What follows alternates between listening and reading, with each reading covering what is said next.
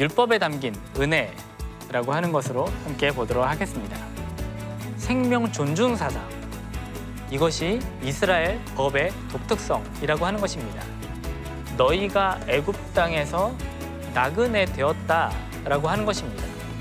사회적 약자에 대해서 우리가 왜 선대해야 하는가? 그것을 우리가 이것을 통해서 알 수 있습니다.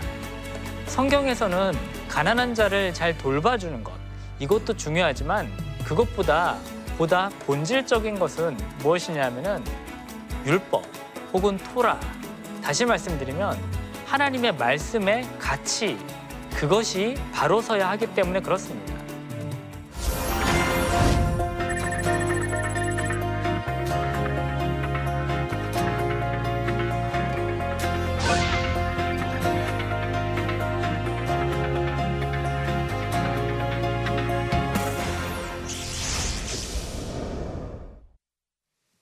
안녕하세요.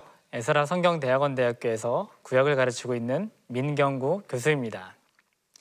우리는 지난 시간에 율법에 담긴 은혜에 대해서 함께 살펴보았습니다.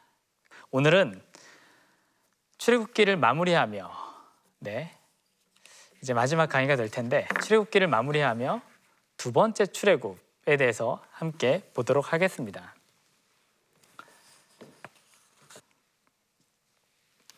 오늘의 포인트를 말씀드리겠습니다. 첫 번째는 두 번째 출애굽 성경적으로 살펴보는 것이고 또한 두 번째로는 자, 두 번째 출애굽 역사적으로 한번 또한 살펴보도록 하겠습니다.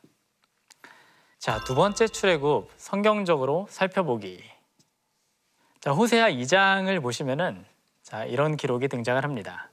그러므로 보라 내가 그를 타일러 거친 들로 데리고 가서 말로 위로하고 거기서 비로소 그의 포도원을 그에게 주고 아골 골짜기로 소망의 문을 삼아 주리니 그가 거기서 응대하기를 어렸을 때와 애굽 땅에서 올라오던 날과 같이 하리라. 자, 이런 표현이 지금 성경에 보면 기록되고 있는데요.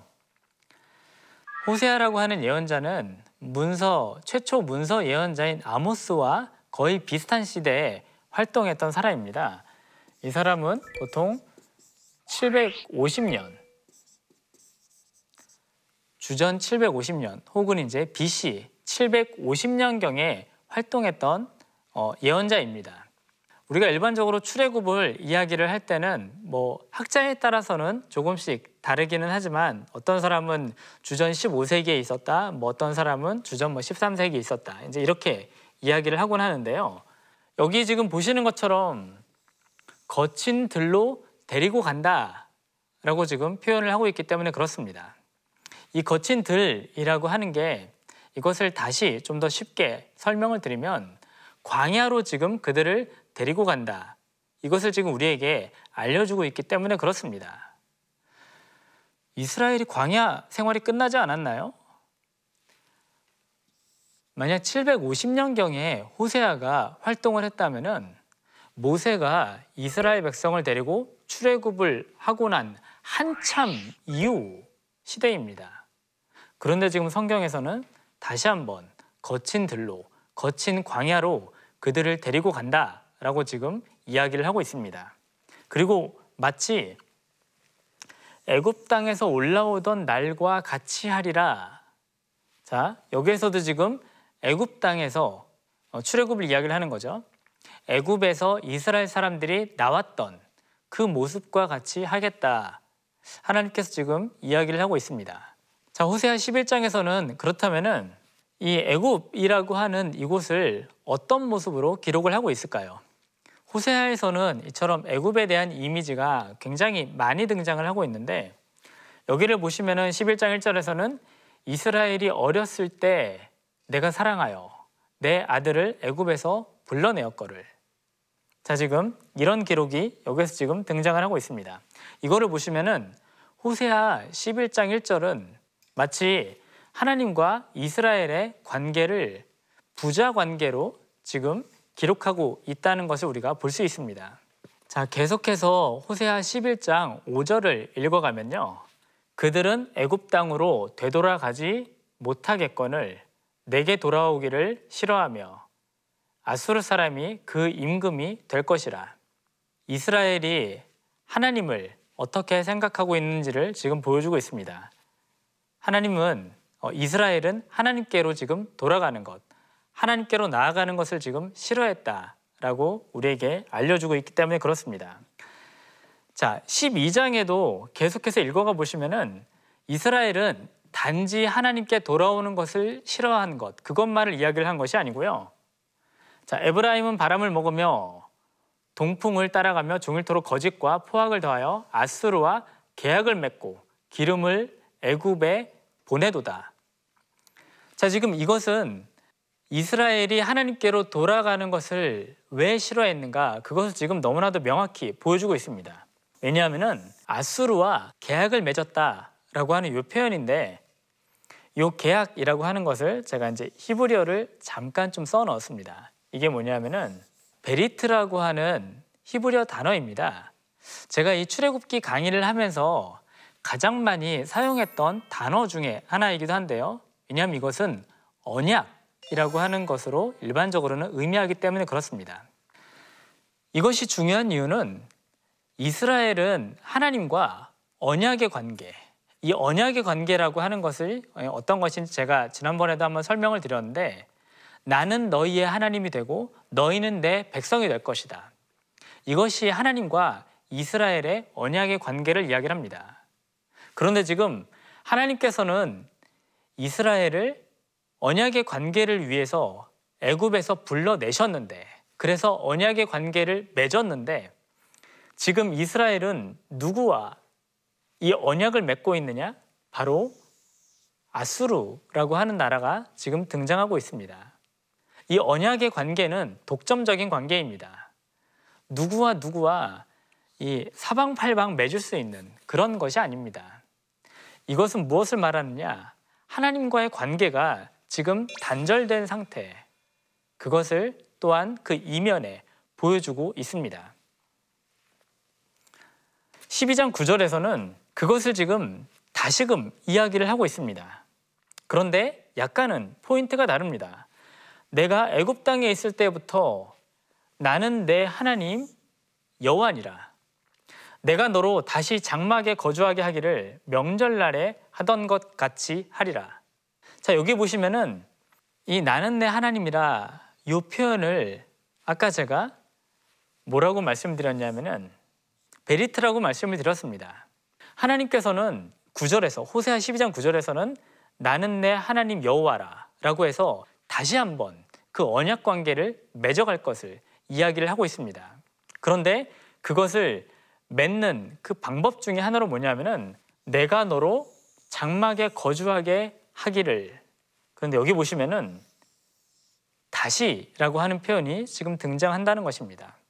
이스라엘 사람들이 애굽에서 나와서 광야 생활을 했던 것 그것을 지금 호세아 12장 9절에서는 다시 그들을 장막에 광야로 이끌겠다라고 하는 것입니다.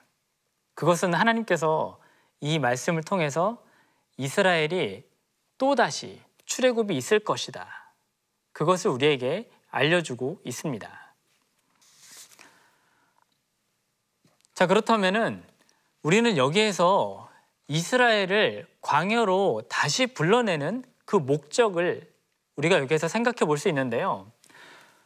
그것은 뭐냐면은 여호와 하나님 이외에 다른 신이 없다라고 하는 것. 그리고 그들과 하나님께서는 다시 한번 언약적인 관계를 맺기 위해서 그들을 광야로 불러내신다라는 것입니다. 자, 우리는 이러한 것을 호세아 13장 4절부터 6절까지는 그것을 그런 하나님과 언약적인 관계를 다시 한번 우리에게 보여주고 있습니다. 나는 애굽 땅에 있을 때부터 내 하나님 여호와라. 자, 이제 언약적인 관계 이것이 여러분의 눈에 들어오시나요? 하나님께서 지금 그것을 선언하고 있는 것입니다.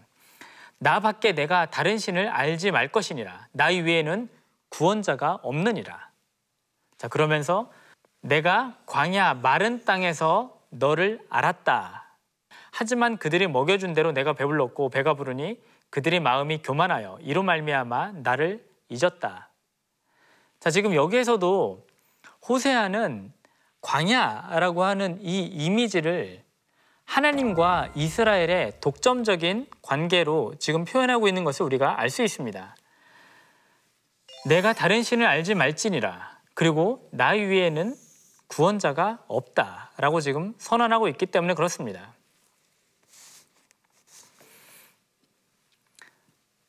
독일의 유명한 신학자인 한스발트 볼프라고 하는 사람은 이것을 원점 상황이라고 표현을 했습니다. 제가 지금 이렇게 써놨는데요. 이건 이제 독일어입니다. 이게 눌풍트 지토아츠온이라고 해서 이게 원점 상황인데 번역을 하면 이 한스발트 볼프라고 하는 사람이 이것을 이야기를 했습니다. 이것을 뭐라고 했냐면은 하나님께서는 자기 백성과의 관계를 처음부터 다시 시작하기 위해 이끄신다. 어디로 이끄시느냐? 다시 광야로 이끄신다는 것입니다. 즉 이것을 보면은 이스라엘 역사에서 광야는 한 번만 있었던 그것을 우리에게 알려주는 것이 아니라 광야는 두 번 있는 것 이것을 우리에게 보여주고 있습니다. 그래서 마치 두 번째 광야 생활 이것을 우리에게 보여주는데 하나님께서 그것을 인도하시는 목적은 하나님께서 그의 백성과 새로운 관계 그리고 하나님과의 관계가 가장 좋았던 시기로 이끄시는 것 그것을 우리에게 말합니다. 하지만 우리가 잘 알고 있는 것처럼 광야의 이미지는 결코 좋지만은 않습니다. 우리가 출애굽기와 민수기 그리고 신명기까지 보는 것처럼 광야라고 하는 지역은 먹을 것이 없고 그리고 마실 것이 없는 그리고 굉장히 맹수들이 있는 그런 곳으로 나타나기 때문에 그렇습니다. 그리고 광야라고 하는 지역은 트여 있기 때문에 적들의 침입에서 어, 방어하기가 사실은 쉽지 않은 그런 지역이기도 합니다. 하지만 성경은 또한 그 때를 가장 하나님과 밀접한 시기, 비록 먹을 것이 없고 가장 궁핍한 그런 시기였지만 하나님과는 그 누구보다도 친밀했던 시기로 이야기를 하고 있다는 것입니다. 자, 그래서 호세아 속 광야 이야기를 정리해서 말씀을 드리면 하나님과의 관계를 회복하는 장소이고 그리고 부자 관계를 맺는 곳 혹은 다시 맺는 곳 그것을 우리에게 이야기를 해주고 있습니다.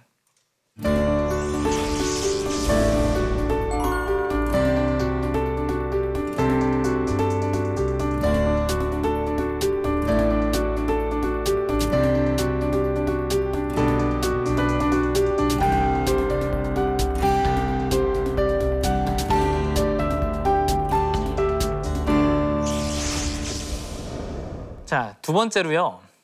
자, 두 번째 출애굽 역사적으로 살펴보기. 그렇다면은 이 두 번째 출애굽은 과연 무엇을 염두에 두고 우리에게 이야기를 하고 있는 것일까요?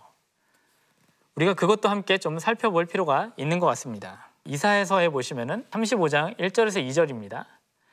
광야와 메마른 땅이 기뻐하며 사막이 백합화 같이 피어 즐거워하며 무성하게 피어 기쁜 노래를 즐거워하며 자 이처럼 우리가 일반적으로 생각하고 있던 광야와는 전혀 색다른 모습을 우리에게 보여주고 있습니다. 계속해서 이사야 35장에서는요. 뜨거운 사막이 변하여 못이 될 것이며 연못이 될 것이며 메마른 땅이 변하여 원천이 될 것이며 예, 샘물이 솟아나는 곳 그것을 이야기를 하고 있습니다. 자, 이처럼 광야라고 하는 것을 굉장히 지금 긍정적으로 이야기를 하고 있는데 이것은 과연 무엇을 우리에게 이야기를 하는 것일까요? 에스라서 1장을 보시면은 1장 1절에 3절을 보시면은 바사왕 고레스 원년에 여호와께서 예레미야의 입을 통하여 하신 말씀을 이루게 하시려고 바사왕 고레스의 마음을 감동시키심에 그가 온 나라에 공포도 하고 조서도 내려 이르되 바사왕 고레스는 말하노니 하늘의 하나님 여호와께서 세상 모든 나라를 내게 주셨고 나에게 명령하사 유다 예루살렘에 성전을 건축하라 하셨나니 이스라엘의 하나님은 참신이라 너희 중에 그의 백성된 자는 다 유다 예루살렘으로 올라가서 이스라엘의 하나님 여호와의 성전을 건축하라 그는 예루살렘에 계신 하나님이시라 에스라 1장 1절에 3절은 이처럼 우리에게 이야기를 하고 있습니다. 여기에서 보면은 자, 바사왕 고레스라고 하는 사람이 등장을 합니다. 고레스라고 하는 이름을 아마 여러분이 조금은 들어보셨을 것 같습니다. 이사야 45장에 보면은 이제 등장을 하는데요. 이 사람은 어떤 사람이냐? 바사 왕으로 등장을 합니다. 네. 바사 어딘지 아시겠습니까? 오늘날로 이야기를 하면은 페르시아를 이야기를 합니다. 페르시아 왕이 갑자기 뭐라고 이야기를 하냐면은 여호와께서 예레미야를 통하여 하신 말씀을 이루게 하시려고 하면서 공포를 하고 조서를 내렸다라고 말합니다. 그런데 뭐라고 조서를 내렸느냐? 잘 보시면 유다 예루살렘의 성전을 건축하라 하셨나니 이스라엘 하나님은 참신이라. 갑자기 페르시아 왕이 이스라엘에 대해서 이야기를 합니다. 그러면서 너희 중에 그의 백성된 자는 예루살렘으로 올라가라. 그리고 심지어는 성전을 건축하라. 자, 이처럼 우리에게 이야기를 하고 있는데 왜 페르시아 왕이 유다에 대해서 이처럼 이야기를 하고 있을까요? 이 고레스라고 하는 사람은 아까 제가 잠깐 말씀드린 것처럼 이사야 45장에 이미 등장을 합니다. 그런데 이 사람은 어떤 모습으로 등장하냐면은 여호와께서 그의 기름 부음 받은 고레스에게 하나님이 마치 고레스에게 기름을 부었다라고 지금 여기에서는 기록을 하고 있습니다. 굉장히 생소한 모습을 우리에게 어, 보여주고 있습니다. 자, 그 고레스가 내린 칙령 아까 제가 잠깐 설명드렸지만 여기에서 지금 중요한 것은 너희 중에 그의 백성된 자는 다 예루살렘으로 올라가라 라고 지금 칙령을 하고 있다는 것입니다. 왜 그는 이러한 칙령을 하고 있을까요? 고레스는 페르시아 왕으로 등장을 하는데 이 사람은 그냥 페르시아 왕이 아니라 바벨론이라고 하는 곳을 정복한 왕이기 때문에 그렇습니다. 다시 말씀드리면 이 사람, 이 고레스라고 하는 왕은 지금 바벨론이 통치했던 전 지역을 다스리고 있는 그 왕입니다. 그렇다면 우리가 알아보아야 할 것은 바벨론이라고 하는 이곳은 어떤 곳인가? 이곳을 먼저 알아볼 필요가 있습니다. 왜냐하면 그곳은 우리가 잘 아는 것처럼 이스라엘이 포로로 끌려간 곳, 이렇게 등장을 하기 때문에 그렇습니다. 지도를 보여드리면 다음과 같습니다. 여기가 이스라엘 땅이면은 바벨론이라고 하는 곳은 어디냐? 여기 지역인데 단순히 여기만을 이야기를 하는 것은 아니고요. 이 전체를 바벨론이 지금 통치하고 있었습니다. 그런데 이 바벨론을 누가 점령했느냐? 페르시아가 정복했다는 것입니다. 그래서 고레스가 칙령을 하는 것은 이 바벨론 땅에 와 있는 혹은 바벨론 땅에 포로로 끌려와 있는 그 사람들에게 지금 칙령을 하는 것 바로 이것을 우리에게 알려주고 있습니다. 에스라에 기록된 그리고 페르시아 왕의 칙령을 통해서 출애굽의 모습과 출바벨론의 모습이 유사한 것을 우리가 볼 수 있습니다. 자, 그래서 출애굽과 출바벨론을 조금은 비교를 해볼 필요가 있는데요. 자, 먼저 출애굽은 어떤 모습이었을까? 우리가 봤던 것처럼 이스라엘 사람들이 애굽에서 나올 때 그 모습은 출애굽기 14장 5절에 보면은 그 백성이 도망한 사실이 애굽 왕에 알려짐에라고 말합니다. 이 그 백성은 이스라엘을 이야기를 합니다. 이스라엘이 애굽이라고 하는 곳에서 나올 때는 도망했다라고 이야기를 하고 있고요. 그리고 출애굽기 12장 39절을 보시면은 그들이 애굽에서 쫓겨남으로 이처럼 지금 우리에게 알려주고 있습니다. 자, 이처럼 이스라엘 사람들이 애굽에서 나올 때는 어, 편하게 나온 곳을 성경이 이야기하지 않습니다.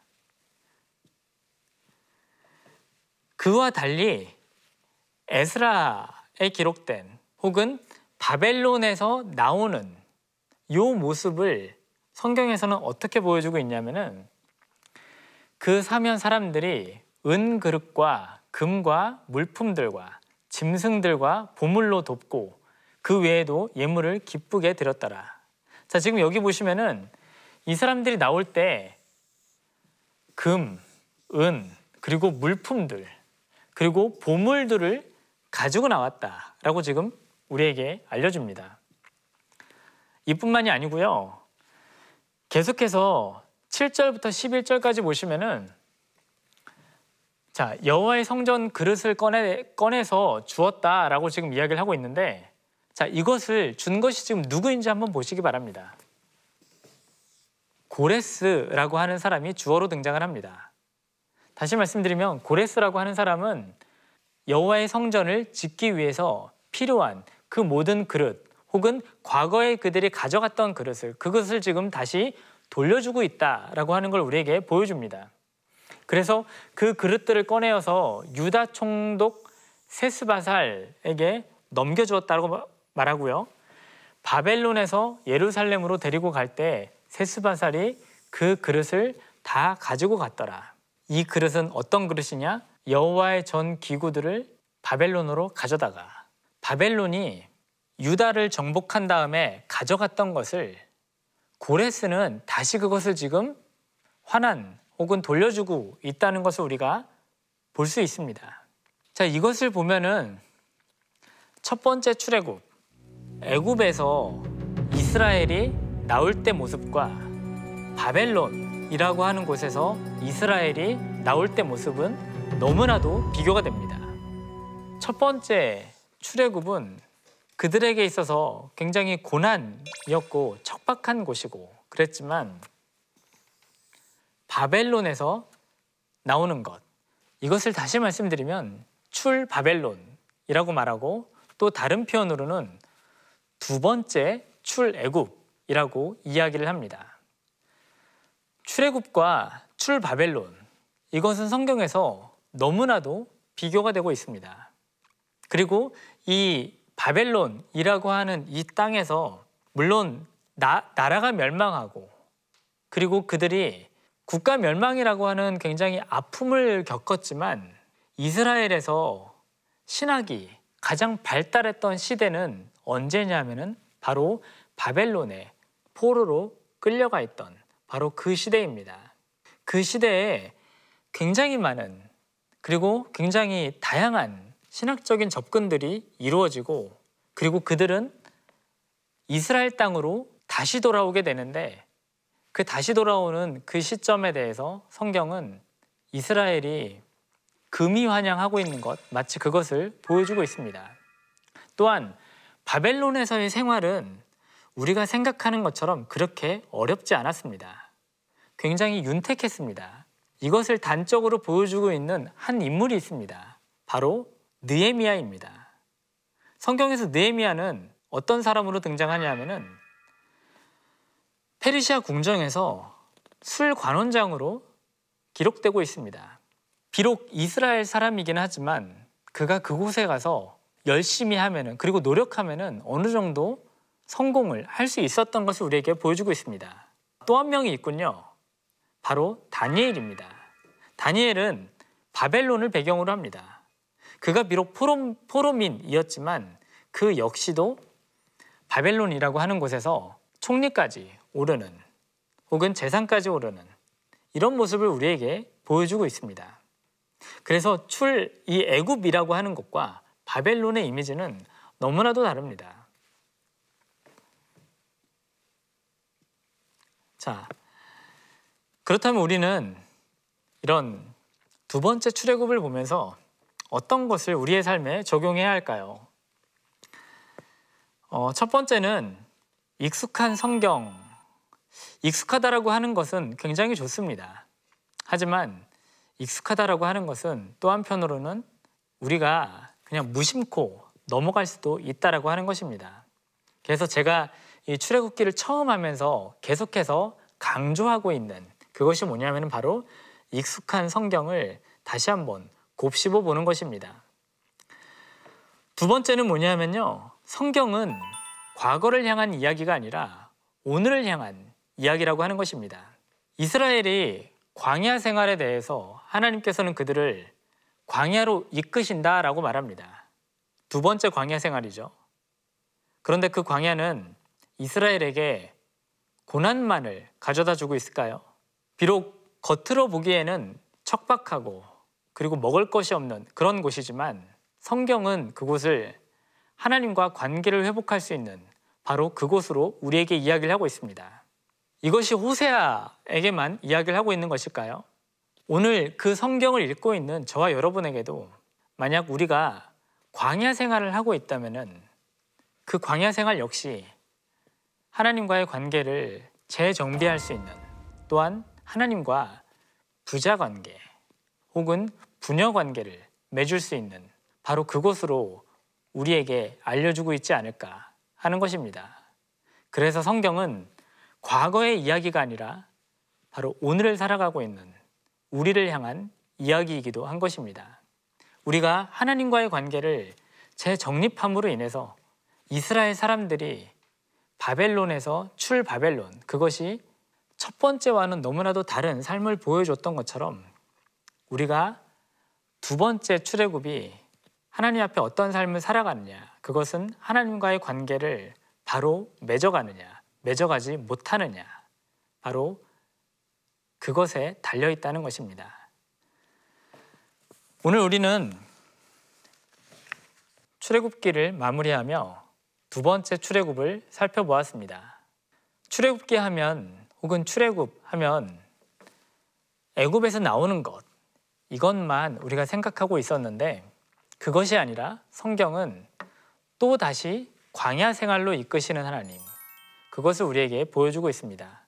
그것은 하나님과의 관계를 회복하는 시간이고 그리고 하나님과의 관계를 바로 맺어가는 바로 그 시기를 말합니다.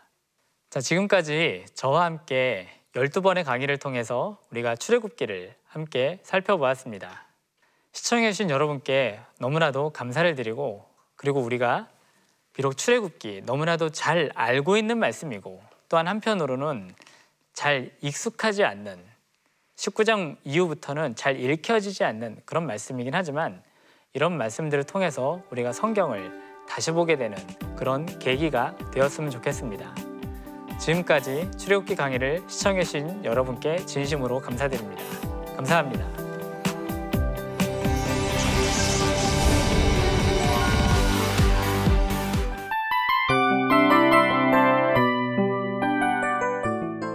이 프로그램은 청취자 여러분의 소중한 후원으로 제작됩니다.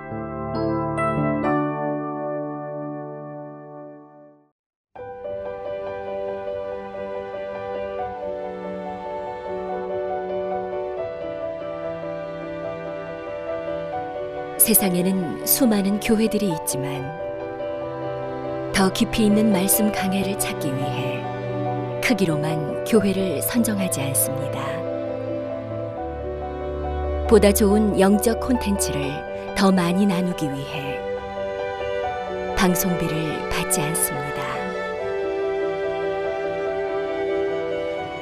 1년 365일 복음만 전하고 싶어서 우리는 광고를 하지 않습니다. 온누리의 복음을 땅끝까지 CGN TV와 함께 땅끝 선교사가 되주세요.